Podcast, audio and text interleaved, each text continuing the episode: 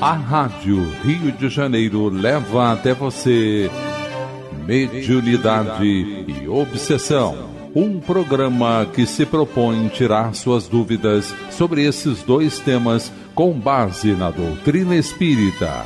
Apresentação: Moisés Santos. Caríssimos ouvintes da Rádio Rio de Janeiro, eu sou Moisés Santos e este é o programa Mediunidade e Obsessão. Continuamos juntos, estudando, refletindo, encontrando as possibilidades de entendimento que a faculdade mediúnica pode proporcionar em seus amplos recursos pedagógicos, quando nós assumimos o compromisso com Jesus, nos tornamos voluntários do bem e realizamos a sua obra como colaboradores menores, buscando sempre o aprendizado, a oportunidade de servir, de renunciar, de aprender a amar e encontrar no exercício do bem os recursos saudáveis para a retificação das nossas vidas perante a própria consciência, buscando a saúde de espírito nessa visão integral de horizontes que a doutrina espírita nos proporciona. Então você que está conosco, acompanhando, já sabe que nós estamos estudando, nessa nova fase de estudos do programa, o livro Diálogo com as Sombras. O autor é Hermínio Corrêa de Miranda, editora da Federação Espírita Brasileira. Nós já iniciamos a segunda parte, que tem por título As Pessoas. E em seu capítulo 2 trata dos encarnados. E dando continuidade onde nós paramos, no parágrafo: como seres imperfeitos, temos, pois, de viver com o semelhante, também imperfeito. Então é por isso que nós temos que viver em sociedade, estabelecer comunhão de valores, encontrar possibilidades de convivência, para também aprendermos a conhecer a nós mesmos, os nossos limites, o que é necessário reparar em nós mesmos e as pessoas que Deus coloca em nossas vidas como oportunidade de reajuste enquanto estamos a caminho. E os espíritos não são diferentes disso, porque também são pessoas. E é por isso que o autor colocou nesse capítulo 2 o título Encarnados, mas a segunda parte do livro chama-se Pessoas, porque os espíritos são pessoas, meu caro ouvinte. Não há como fugir de ninguém e isolar-se em torres de marfim, mosteiros inacessíveis, grutas perdidas na solidão. Nosso trabalho é aqui mesmo, com o homem, a mulher, o velho, a criança, seres humanos como nós mesmos, com as mesmas angústias, inquietações, mas elas em imperfeições. O que enxerga um pouco mais ajuda o cego, mas talvez este disponha de pernas para caminhar e pode assim amparar o coxo. E quem sabe se o aleijado dispõe de conhecimento construtivo que possa transmitir ao mudo. Este, um dia no futuro, voltará a falar para ensinar e construir. Somos, pois, uma tremenda multidão de estropiados espirituais, e a diferença evolutiva entre nós, aqui na Terra, não é lá grande coisa. Vivemos num universo inteiramente solidário, no qual uns devem suportar e amparar os outros, ou, na linguagem evangélica, amarmos-nos uns aos outros. Não é difícil, é necessário. E como? Então vamos considerar assim, meu caro ouvinte, nós não temos que adquirir nem ter qualidades superiores para ingressar no trabalho da Casa Espírita. Nós somos exatamente o que já alcançamos e temos que assumir essa realidade. Mas podemos estabelecer um recurso que nos coloca em condição de assumir o trabalho. É o atributo oferecido pelo entendimento do codificador da doutrina espírita, Allan Kardec, no capítulo C de Perfeitos. Vamos esclarecer este conceito. Esclarecendo o conceito. é do Evangelho segundo o Espiritismo, capítulo 17, sobre o título Sede Perfeitos. Lá no finalzinho do item 4, Allan Kardec escreve: reconhece-se o verdadeiro espírita pela sua transformação moral e pelos esforços que emprega para domar suas inclinações más.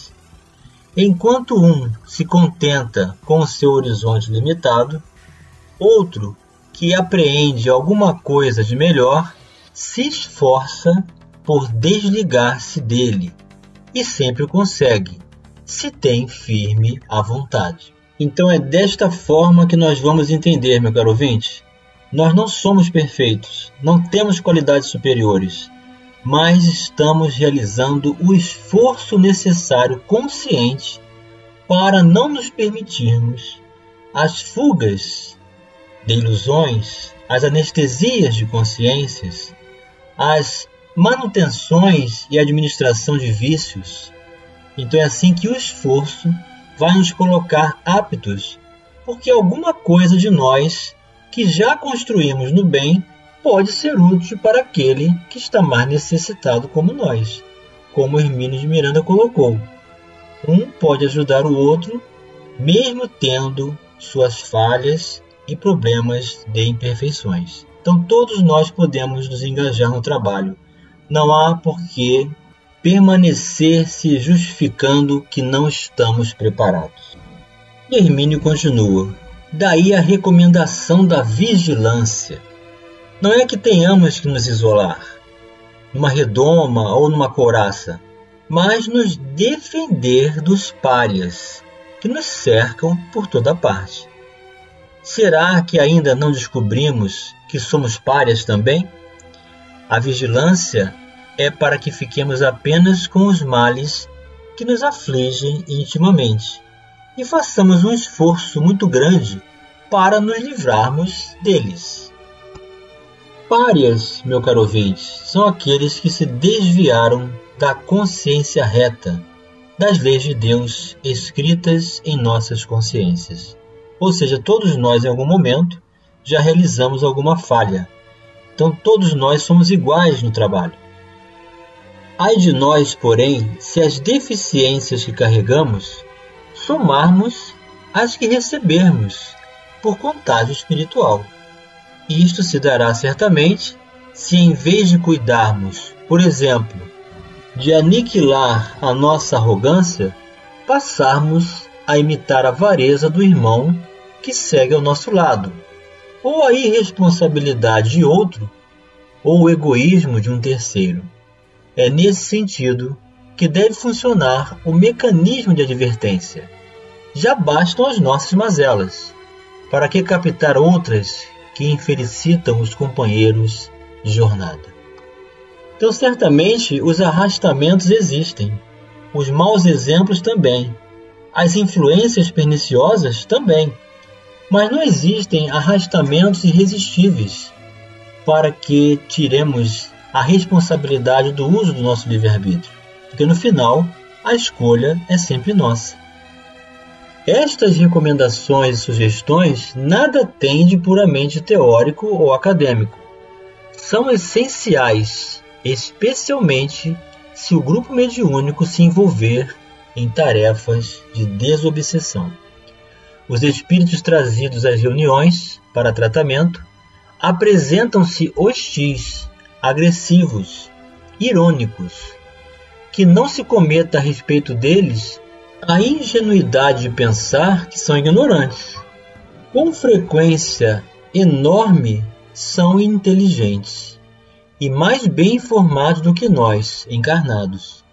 Geralmente são trazidos porque foram incomodados na sua atividade lamentável. Chegam impetuosos e dispostos a fazer qualquer coisa para continuar a proceder como acham de seu direito e até de seu dever.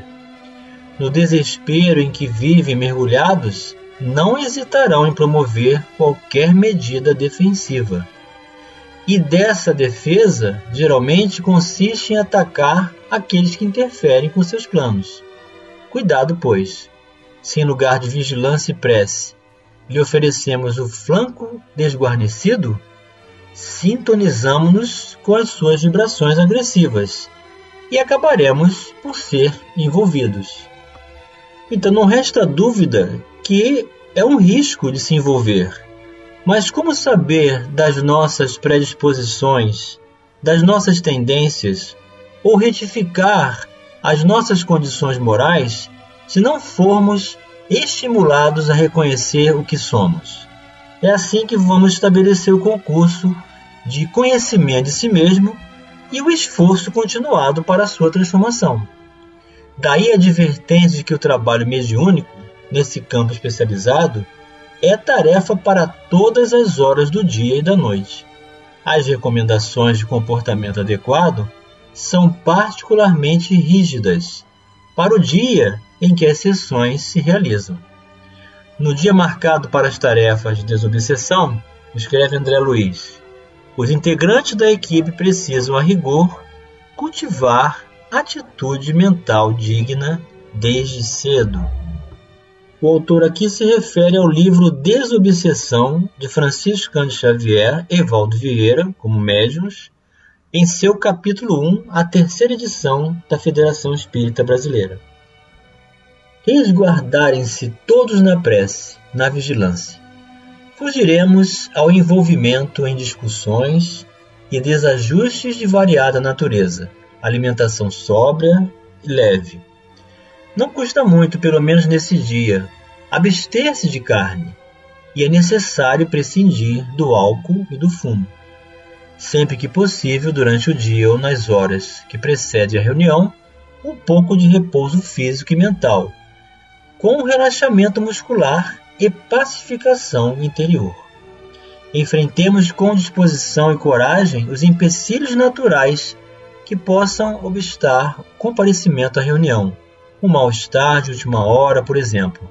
Muitas vezes, principalmente no caso dos médiuns psicofônicos, no caso aqui, já se trata de aproximação de espíritos angustiados ou coléricos, que transmitem suas vibrações depressivas. É possível que a hora da saída para a reunião chegue uma visita inesperada ou uma criança se ponha a chorar, inexplicavelmente agitada ou inquieta. De outras vezes, chove, ou faz muito frio, ou calor excessivo, e um pensamento de comodismo e preguiça nos segreda a palavra de desânimo. Muitos obreiros promissores têm sido afastados de tarefas redentoras por pequeninos incidentes como estes, que se vão somando até neutralizá-los de todos. Nem percebem que os companheiros das sombras souberam tirar bom partido dos acontecimentos, ou até mesmo os provocaram, como no caso do súbito mal-estar próprio ou de um membro da família. No dia seguinte ou horas depois, o mal-estar terá passado, como por encanto, mas o trabalho das trevas já está feito. Um obreiro a menos na seara, pelo menos naquele dia. A grande vitória começa com as pequenas escaramuças.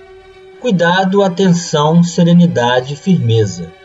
Vamos continuar refletindo sobre as diretrizes de vigilância, de comportamento e esforço constante no bem para a realização do trabalho com Jesus perante a mediunidade, que nós podemos utilizar como ferramenta de progresso em nossas vidas.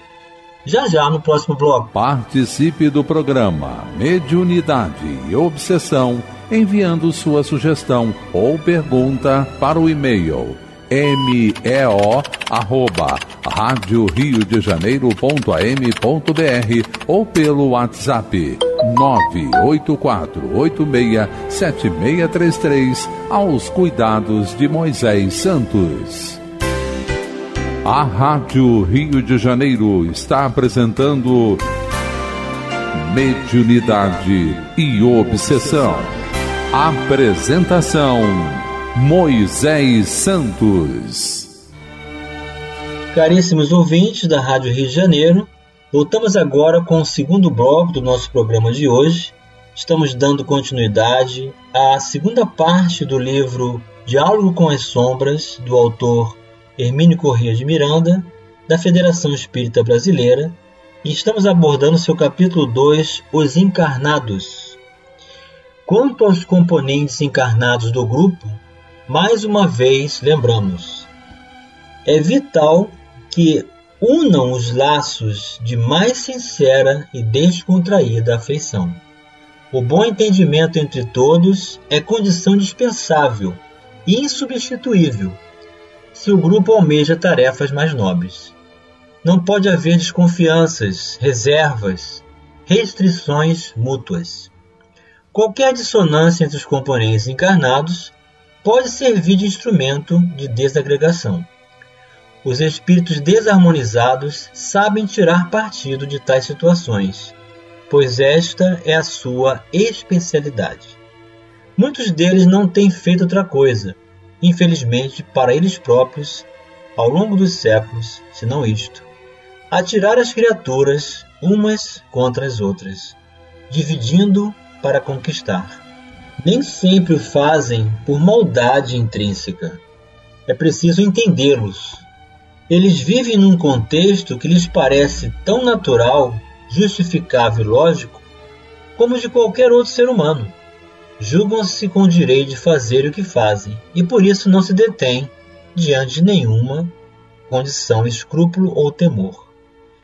Se os componentes do grupo oferecem condições de desentendimento, provocarão a desagregação impiedosamente, porque para eles isto é questão de vital importância, a fim de continuarem a agir na impunidade temporária em que se entrincheiraram, ou seja, se colocaram dentro de uma trincheira, aqueles buracos das guerras para se proteger dos ataques.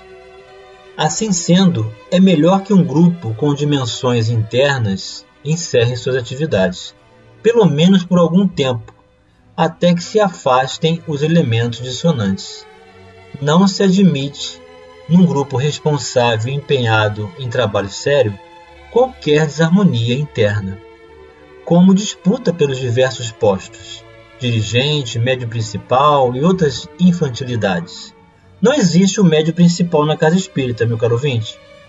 O dirigente do grupo não é o que se senta à cabeceira da mesa e dá instruções. Ele é apenas um companheiro, um coordenador, um auxiliar, em suma, dos verdadeiros responsáveis pela tarefa global que se acham no mundo espiritual. Qualquer sintoma de rivalidade entre médiuns deve ser prontamente identificado e combatido. Ainda falaremos disso mais adiante. Por ora, basta dizer, e nunca o diremos com ênfase bastante, que deve predominar entre os encarnados um clima de liberdade consciente, franqueza sem agressividade, lealdade sem submissão, autoridade sem prepotência, afeição sem preferências e perfeita unidade de propósitos. No momento em que o desentendimento e a desafeição começam a medrar entre os encarnados, o grupo está em processo de desagregação. Isto implica dizer que os elementos perturbadores dessa harmonia interna devem ser prontamente identificados.